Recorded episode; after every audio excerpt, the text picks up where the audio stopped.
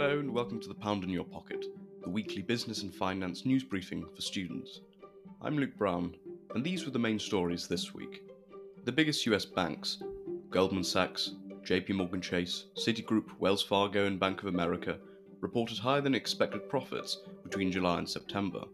US tech giant Apple said that it will likely have to reduce production of its newest mobile phone, the iPhone 13, by up to 10 million this year due to a global shortage of semiconductor chips. And Microsoft shut down its professional networking social media platform LinkedIn in China, announcing that it will be replaced by a new platform more compliant with the Chinese government's free speech restrictions. Every three months, or quarter, as they say in the business papers, businesses release their financial results for that period. This week, the biggest US banks released their third quarter results, that's their profits made between July and September.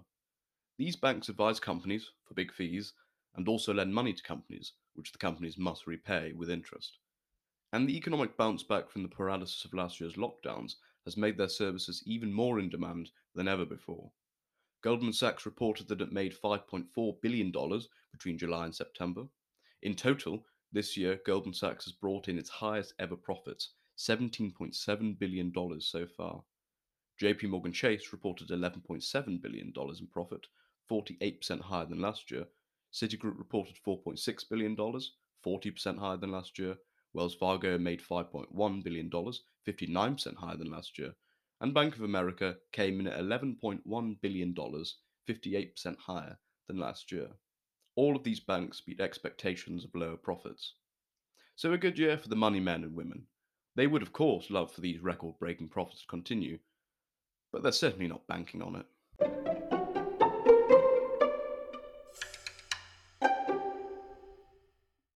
Thinking about getting the new iPhone 13 for Christmas?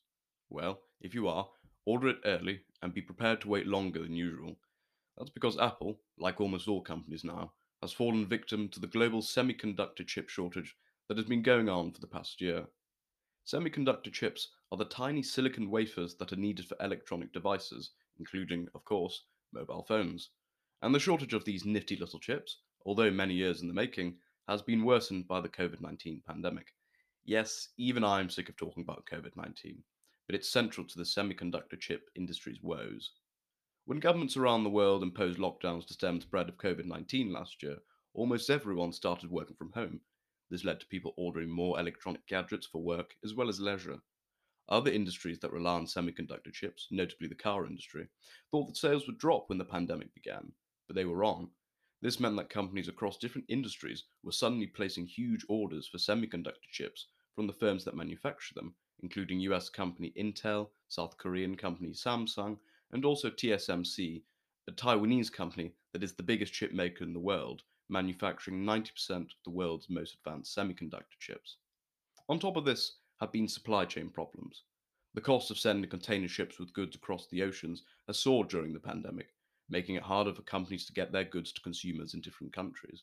Equally, container ship companies made the same mistake that so many other companies made. They predicted a drop in global trade, and so they removed thousands of their ships from service. When global trade actually boomed, there weren't enough ships to meet demand. And when more came along, ports around the world became clogged with ships, and many remain clogged at the moment. The current semiconductor chip shortage means that Apple will produce fewer iPhone 13s this year. They had planned to make 90 million, but that looks set to be cut by 10 million. Apple's share price, the price to buy one share in the company, fell by 1.2% after it gave the bad news. These supply chain problems also mean that it's taking longer for the new iPhone 13 to get to consumers.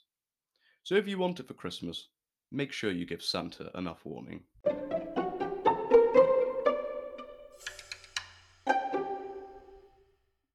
Many of you listening will probably have LinkedIn, that social media platform for finding jobs and networking with professionals, which, when first downloaded, marks a sort of rite of passage into working life. The Chinese are no strangers to this useful platform. Indeed, 53 million people in China use LinkedIn. But that came to an end on Thursday when Microsoft, which owns LinkedIn, said that it will shut down the social media platform in China. What's behind this?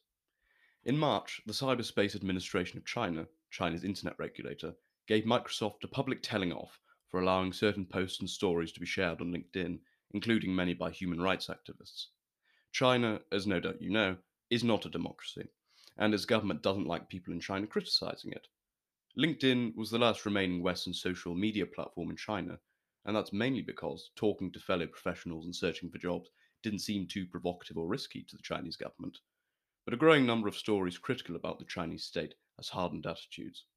In response to this pressure, LinkedIn has decided to can the whole thing and replace it with a more restricted version.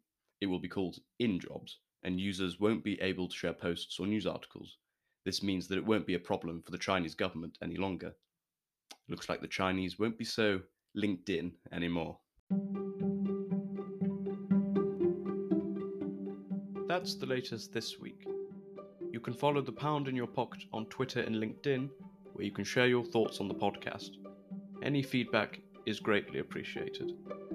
Join me next Sunday for your weekly business and finance news briefing.